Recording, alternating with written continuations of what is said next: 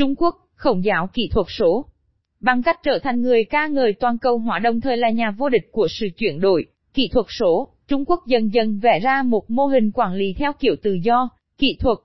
Huyền thoại của bộ máy quản lý của Hobbes, nhà triết học người Anh nổi tiếng với các tác phẩm về triết học chính trị, từ nay hóa thân trong kỹ thuật số, đi kèm với thực tế xã hội để phục vụ các mục tiêu năng suất và hiệu quả tổng thể. Xã hội công nghiệp của thế kỷ 20 trước tiên là xã hội của chiếc đồng hồ, công cụ đo lường của cách mạng của Taylor qua việc hợp lý hóa hoạt động sản xuất đến mức biến con người thành những cổ máy tự động. Lenin cũng như Mao Trạch Đông, vào thời đó, là những người khởi xướng nhiệt thành của các tổ chức lao động khoa học. Này, nâng tầm việc kế hoạch hóa sản xuất lên hàng mô hình quản lý, chính phủ và xã hội.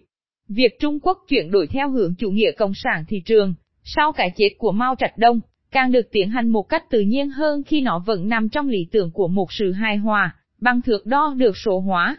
Mô hình quản lý của chính phủ đã chuyển từ chủ nghĩa năng suất theo kiểu xô, việc sang chế độ duy lý tự do.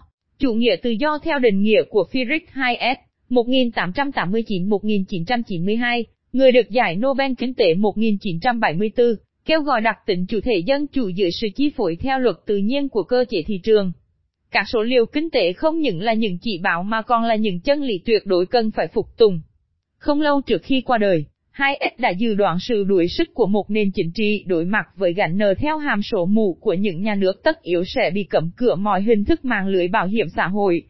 Để đương đầu với khả năng thất bại này, 2S mong mỏi kết thúc nền dân chủ không giới hạn, để chuyển sang một chính phủ quý tộc tự do.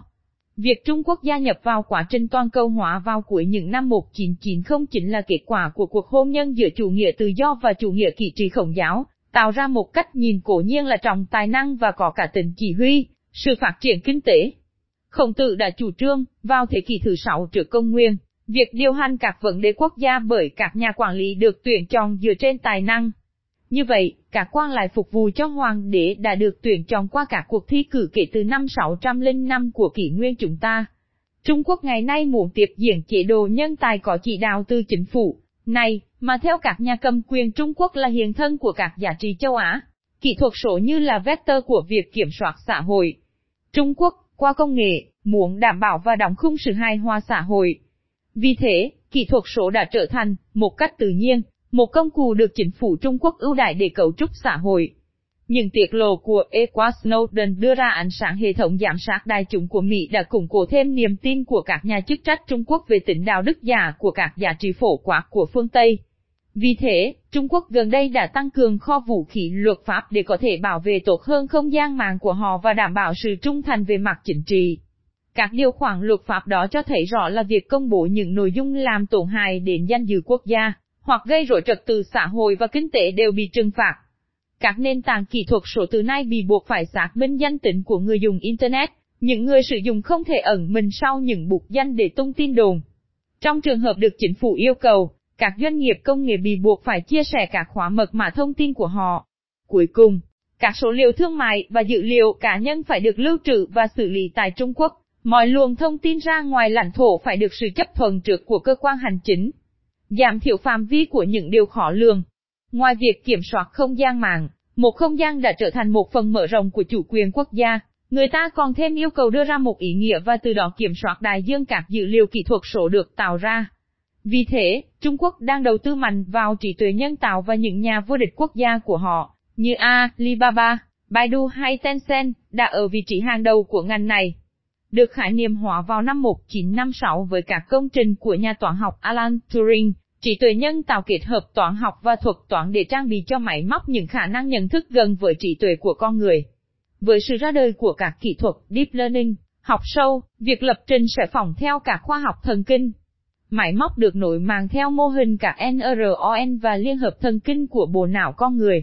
Như vậy, chúng sẽ được tự do khám phá và rụt ra những kết luận từ khối lượng các dữ liệu được cung cấp.